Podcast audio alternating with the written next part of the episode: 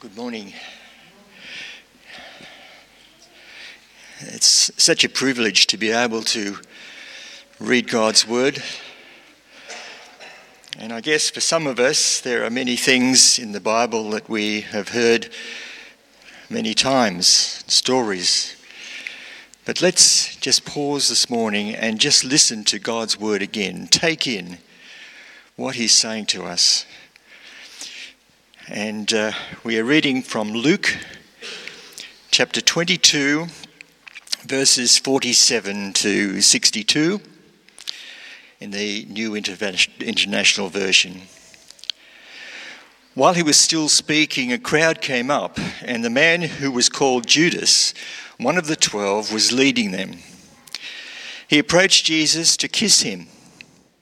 But Jesus asked him, Judas, are you betraying the Son of Man with a kiss?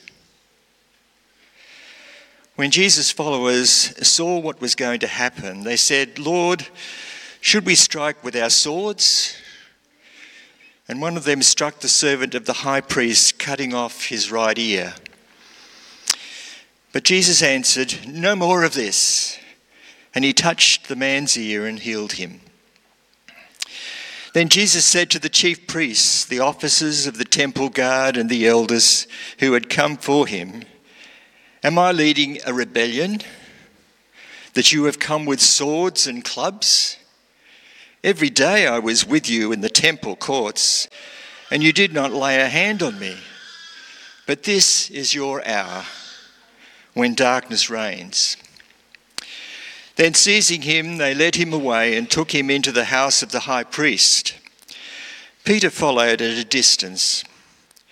And when some there had kindled a fire in the middle of the courtyard and had sat down together, Peter sat down with them. A servant girl saw him seated there in the firelight.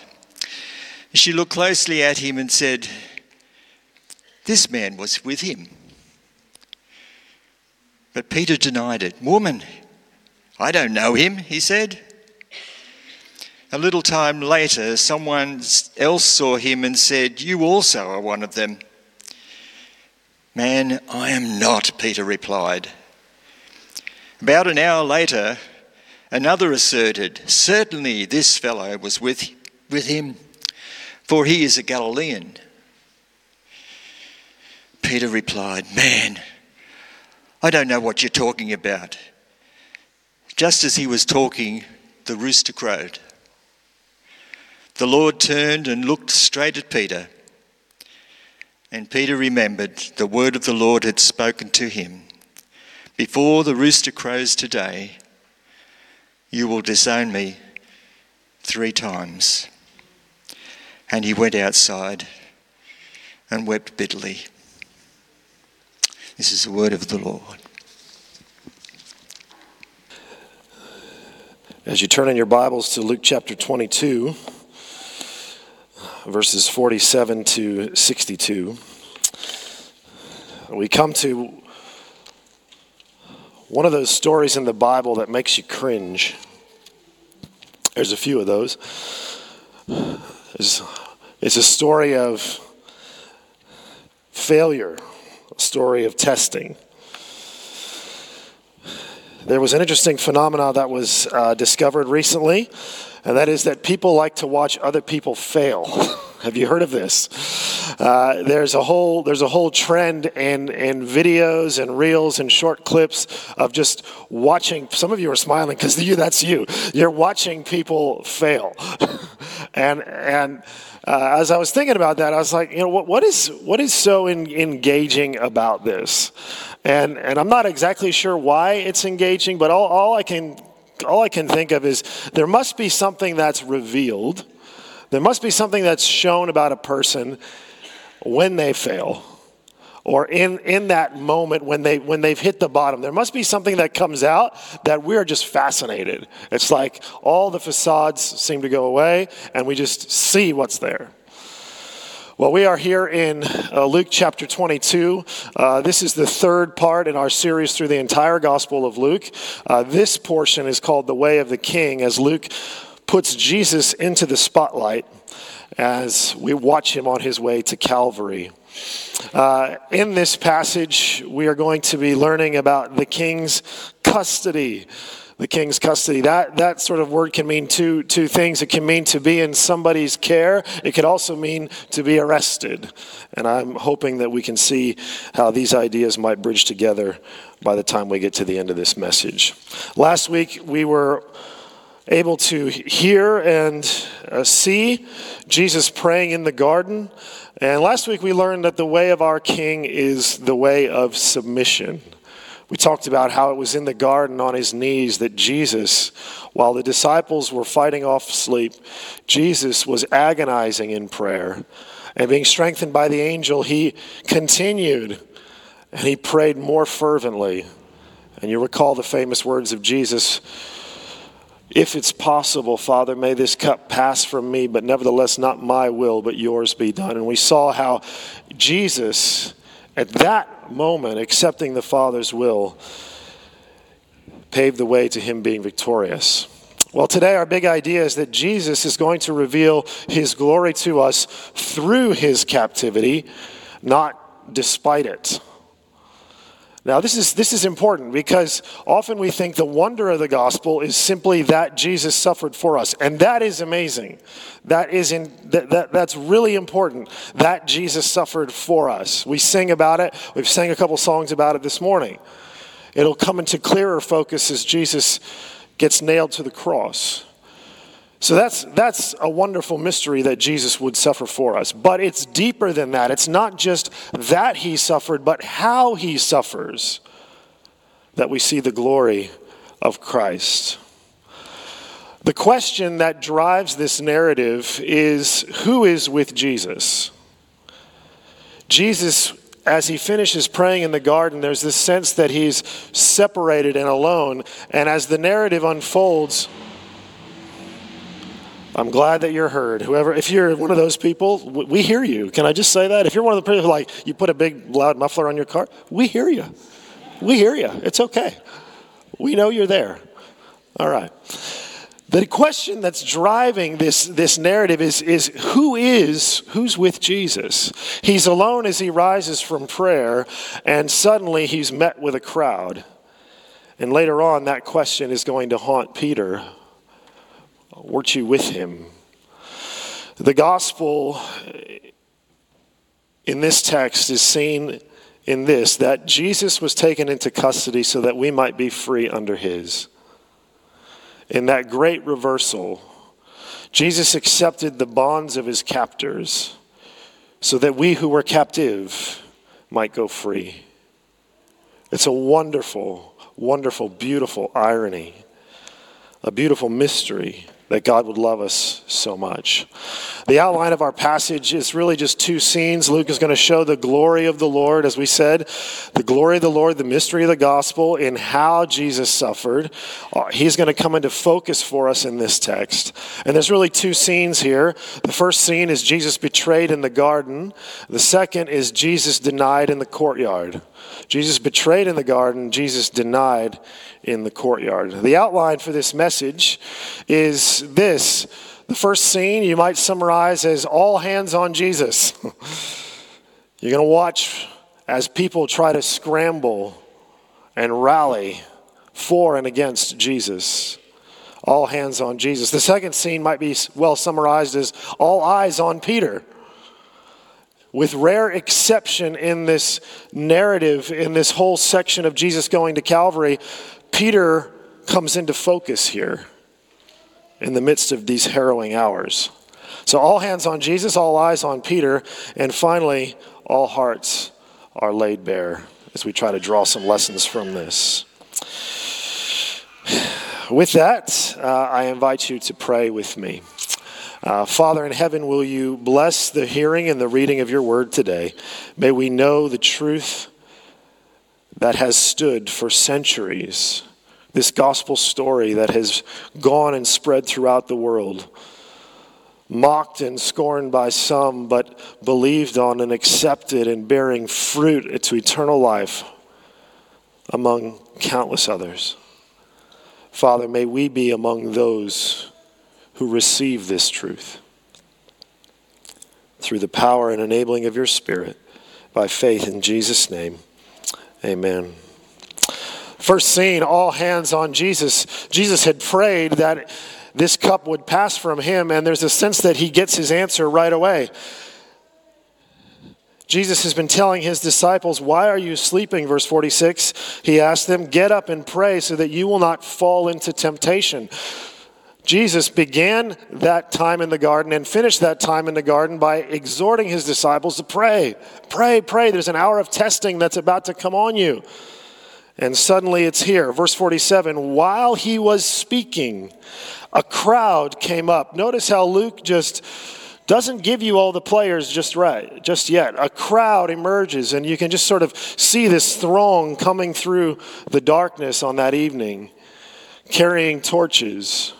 And this, this throng comes up and approaches Jesus. The crowds who were used to be a barrier between Jesus and those who were trying to kill him. Now, the crowd forms a mob that is here to arrest him. We're told that the man who was called Judas, one of the twelve, was leading them. He approached Jesus to kiss him, but Jesus asked him, Judas, are you betraying the Son of Man with a kiss? Jesus is met with betrayal. His prayer is answered. The crowd's here to arrest him. Everything that he said was going to happen is happening. Now, one of the keys to understanding this text is to not put yourself in Jesus' shoes and to not put your voice in Jesus' voice. Because the glory of the Lord is seen in not how he is like us here, it's seen in how he is different than us we might be tempted to read this passage, and here comes the friend who's, who's hung out with us for so long. And the moment we see our betrayer and we see this crowd here to arrest us, what do we do? I would be prone to go into defensive mode, which sometimes looks like attack mode. To be filled with indignation, to be filled with, with chaotic emotion to be driven by self preservation and angst, but you can't read that into Jesus here. If you do, you'll miss the glory of the Lord. In this scene, all hands are trying to lay hold of Jesus, but the glory of the Lord is seen in that Jesus is the one who's at the helm. They are here to physically manhole, manhandle him. His disciples are ready to draw swords to defend him. They do. But Jesus displays, as one commentator put it, a majestic composure throughout this whole scene. We were going to show a, a, video clip to portray this, but uh, much to the, and I had to apologize to our, to our AV crew. I said, I don't think we can show it. Because the portrayal of Jesus in the garden as they're arresting him in this film is he's angry. He's agitated, he's distressed. But if you read how Luke records this, every single, every single thing Jesus says and does reeks of cool and calm and composure and acceptance. Jesus knows exactly what's going on. And even what he says to Judas here, it's designed to probe Judas. He's still reaching out to Judas. He says, Judas, is it with a kiss that you'll betray me? He's not saying, Judas, I can't believe you're here. Are you really going to betray me? He knew that. That's not behind his question. What's behind his question is, Are you going to betray me with a kiss? Is Jesus staring into the soul of Judas and saying, Are you still keeping up this facade? Are you, are you still are you still operating in some pretense that you think that the darkness of your heart and your rejection of me is not somehow visible to me? And you're going to you're going to actually commit the act of handing me over? You're actually going to commit this this betrayal? You're going to do it with a sign of affection? It's as if the Lord is saying, Judas, wake up. Are you going to sell me out in church? Are you going to deny me with your brothers? Are you going to are, are you going to sing the song? Are you going to are you going to go through the motions of this of this devotion to me with when all along in your heart you know Judas that you don't trust me, you don't accept me. And what we're left to see here is a profound arrogance in Judas. How arrogant do you have to be to have come to this decision, not just to sell Jesus out, but then to come and to act as if you're still devoted? Jesus says, Are you going to betray me with a kiss? Now, the disciples, verse 49, when, this, when the followers of Jesus saw what was going to happen, uh, this, is, this cracks me up. I mean, it shouldn't, but it's pretty funny. When Jesus' followers saw what was going to happen, they said, Lord, should we strike with our swords? And Jesus isn't given a right of reply. verse 50, and one of them struck the servant of the high priest, cutting off his right ear. That's like my, you know, you ever have people say, hey, can I have that? You know? You, I, I remember when, when my kids were much, much younger, you know, they'd send the delegate to say, can, can, can we have dessert? Can we have dessert? And as, as the delegate's asking the question, the other one's got the hand in the, in the right? The hand in the cookie jar. they say to Jesus, shall we, shall we strike with our swords? Now, what are they thinking? They're thinking, He told us to bring swords. Ah, this is why he told us to bring swords. But notice here, their prayerlessness created a dullness to the moment, a dullness to what was actually going on, to the fact that Jesus, if he wanted to resist, he could have. John's gospel paints this so clearly. How many times are they ready to run Jesus out of town? How many times are they ready to seize him, to push him off a cliff? And he just walks right out. How many times did he escape? Is the one who walks on water and the one who wind and waves obey, does he need your saber? Does he need your AK 47? Does he need your pistol? The disciples are saying, Ah, oh, ooh, oh, I know the answer to this one. This is what the sword's for. They'd missed everything and in their dullness, they begin to act. They got to say, I, I must do something here. I must do something. I, I can't just sit and watch this happen.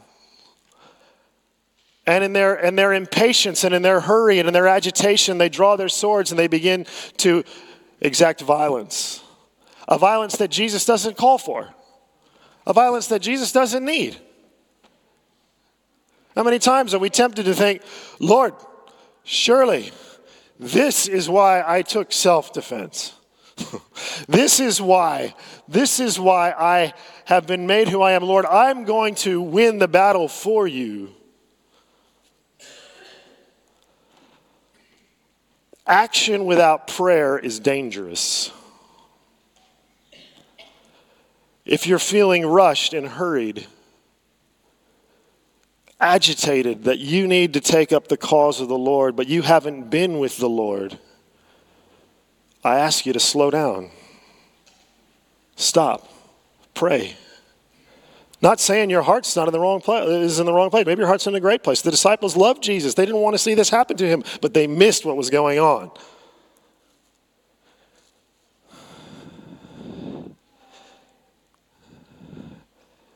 Jesus answered, No more of this. And he touched the man's ear and healed him. All these hands ready to do violence, all these hands ready to, to assert their control over God, His Son, His plan, all these hands ready to get involved. And what are the hands of Jesus doing? The hands of Jesus are healing. Reminds me of that wonderful phrase that Tolkien wrote in The Return of the King, where he said, The hands of the king are the hands of a healer. Your king is a healer. Jesus isn't there to do violence, he's accepting of it. Then Judas said to the chief priests, sorry, then Jesus said to the chief priests, the officers of the temple guard, and the elders who had come for him, now we know who's in this crowd. He says to all these people, he asks them a question now, just like he asked Judas, he asks them a question Am I leading a rebellion that you have come with swords and clubs? Now, this isn't Jesus saying, unfair. How dare you? This is so ridiculous that you came out with swords and I didn't have a chance. This isn't Jesus saying, I can't, I just can't believe you. No, it's a question. And what is his question? Am I leading a rebellion?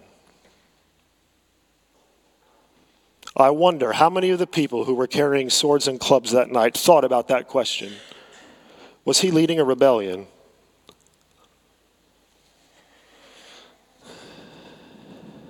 Jesus said, Every day I was with you. Note the language, with you. Every day, Jesus says, I was with you. I was with you in the temple courts, and you did not lay a hand on me, but this is your hour when darkness reigns. Jesus unfolds, and Luke masterfully writes this that, that what's really going on here is this is there is dark power here. But notice it's for an hour. it's temporary. All hands are laid on Jesus. But Jesus is in utter control, calmly mastering the chaos with perfect love. Jesus is mastering all of this. Does that change how you view his arrest? If you think of Jesus going to the cross and you see a victim, I encourage you, you got to broaden that perspective. Was he innocent? Absolutely, he was innocent. And in that sense, was he a victim of injustice? Totally. Absolutely right. But was he a helpless victim? No. He knew exactly what was going on and he submitted to the plan of God as he prayed in the garden. And then in verses 54 all eyes turn to Peter. As Jesus is led to an audience with Caiaphas the high priest, Peter follows at a distance. Peter is here doing what disciples do. They follow Jesus, but he's pulled back a little bit. Verse 55 And when some there had kindled a fire, I don't, I don't actually like the NIV has put when some there, it just says when they had kindled a fire. This means the people who arrested Jesus are the same people who lit the fire. Okay? So when we envision this scene, I don't want you to, to, to envision Jesus sort of walking up to a little fire pit that maybe somebody else started earlier. No, this is the rabble, this is the mob that came out to grab Jesus, to seize him, and to bring him in. They've brought him to Caiaphas, they've done their job, and they want to see how this is all going to play out. Who is Peter with? He's with the captors. He's with the crowd. They light this fire.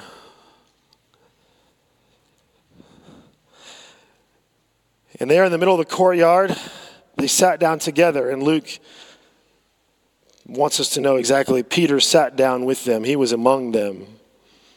Verse 56 A servant girl saw him seated there in the firelight. She looked closely at him and said, This man was with him. Notice she's not talking to him. Again, this isn't Peter sort of minding his own business and somebody walks up and just sort of strolling by saying, Hey, you know, were you, weren't you, uh, weren't you with these guys? No. This is, this is the group gathered around waiting to hear what's going to happen. Peter is in league with the people who've arrested Jesus. Now, he's not in league with them in the sense that he's, he's on their cause, but what's he doing? He's trying to blend in. And notice the fire that is warming Peter is the same fire that gives the light to reveal his duplicity. She looked closely at him. The man was, uh, this man was with him. He denied it. Woman, I don't know him. A little later, someone else saw him. Notice they're asking the same question, but in different ways. You're also one of them. Now someone's talking to him. You see, Peter, Peter could have let the first comment go. He could have just kept his mouth shut, but he just wanted to make sure everyone there didn't start to follow the, the servant girl's line of thinking. And so he, he heard her say, Wasn't this guy uh, Galilee? Nope, nope, not me. Now somebody comes up to him and says, Weren't you one of them? And he says, No, I wasn't. Now an hour goes by. He's had time to think about this. He's had time to compose himself. Who knows what else they were talking about? Has anything changed in an hour? Notice what happens. Another asserted. Notice they come with strength. Certainly, this fellow was with him, for he is a Galilean. Again, not even addressed to Peter. The captors are talking amongst themselves. And Peter adamantly says, No, man, I do not know what you're talking about. And just as he was speaking, the rooster crowed. What's Peter doing here? He is trying to blend in. He's trying to blend in. His discipleship is showing.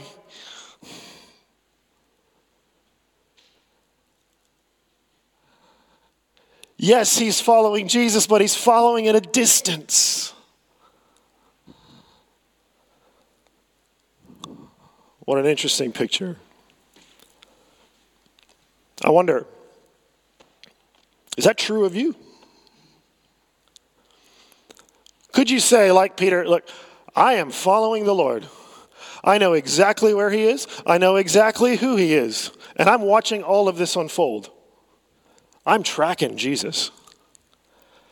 Yeah, I've let a bit of distance. Like I've, I've, I've, I've allowed life to kind of create some distance between me and Jesus. I mean, you know, COVID was pretty tough. You know, this is, this is a pretty hard time to be a follower of Jesus. Our society is becoming increasingly secular. It really is, is the wise thing on my part to, to really remain in the world and, and, and remain sort of apart, just to kind of blend in, you know, put my hoodie up, just sort of lay low for a while. And, and I'm still following Jesus. But I've let a bit of distance come between us. And before he knows it, he's clearly lost sight of, again, what Jesus had been teaching him. Folks, if you're a fair dinkum follower of Jesus, you're not going to be able to hide it. I'm sorry. Your discipleship will show. It will, it will stick out. It's, it's one of these things where, where it's better to be all in or all out. It's not good to be all out at all, but, but better to know exactly where you are than to, to be in this kind of middling, lukewarm position, this sort of tepid discipleship. And he's picked out for it. But Peter, he's trying to remain incognito. He's a Christian undercover.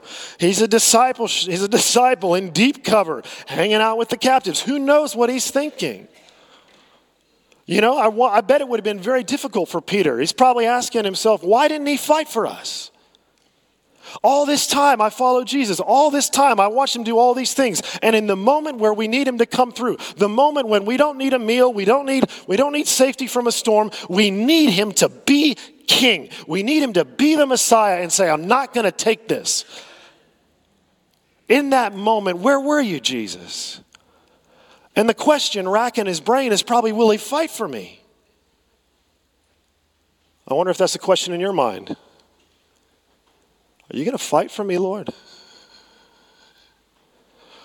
Or are you going to leave me hanging, waving in the wind? Notice as soon as he says this, the Lord turned and looked straight at Peter. Do you see all the eyes? Each of those three questions, they saw him. They saw him. They saw him. Luke wants you to note that. They saw him. Peter couldn't hide. They saw him. And the last one to see him is who? Jesus. The rooster crowed. The Lord turned and looked straight at Peter. I want you to ask yourself what expression was in the Lord's eyes, do you think? How did he look at him?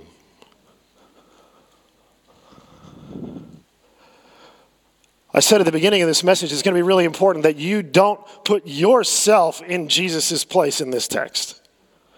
I'll tell you what I would be thinking if I was Jesus at that point. That would have been the greatest nonverbal I told you so in the history of I told you so's. Right?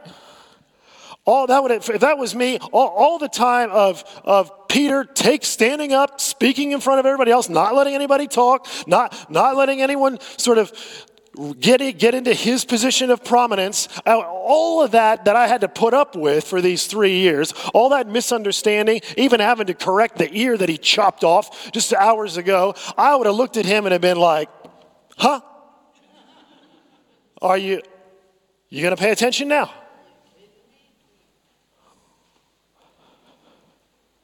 But thank heaven, I, Jesus is not me. And he's not you. What was in his look?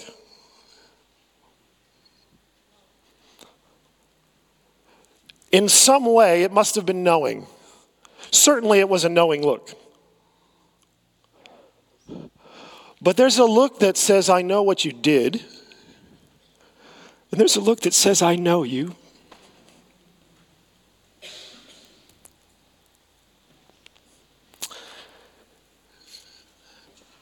Peter remembers the word of the Lord. And he goes out and he weeps bitterly. But Peter ends this night in a very different place than Judas. He must have seen love in the Lord's eyes. Jot down in your Bible Luke chapter 7. There's a couple other places in this gospel where Jesus turns to look at somebody. One is the parents of the girl who's died. It says he turned to them and said, Don't cry. Later in that chapter, Luke chapter 7, Jesus is in the home of Simon, the, the, the Pharisee, the wealthy Pharisee, and the woman is wiping Jesus' feet with her tears. And it says, He turns to the woman and he said to Simon, it's so easy for us to read in this glance the, the greatest I told you so in the history of I told you so's, but I don't think that's there. It's my conviction that Peter saw in Jesus' eyes, yes, a knowing look, but a loving look. And so, what's Jesus doing? Just like, just like in the garden a, a, few verses earlier, while everyone's ready to brandish their swords and wreak havoc and destruction, Jesus lays out his hands. The only thing he does with his hands is heal somebody. And here Jesus begins to heal Peter with a look.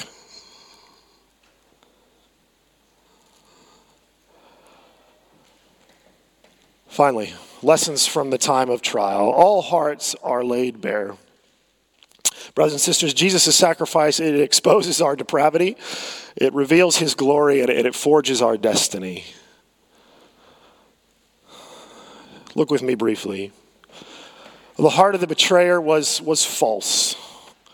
And that's what Jesus was trying to probe. Judas was absolutely blinded by his own self deception whether it was arrogance, pride, uh, even people who paint a sympathetic portrait of Judas to say, well, he was just trying to create an environment where Jesus might, you know, show his power.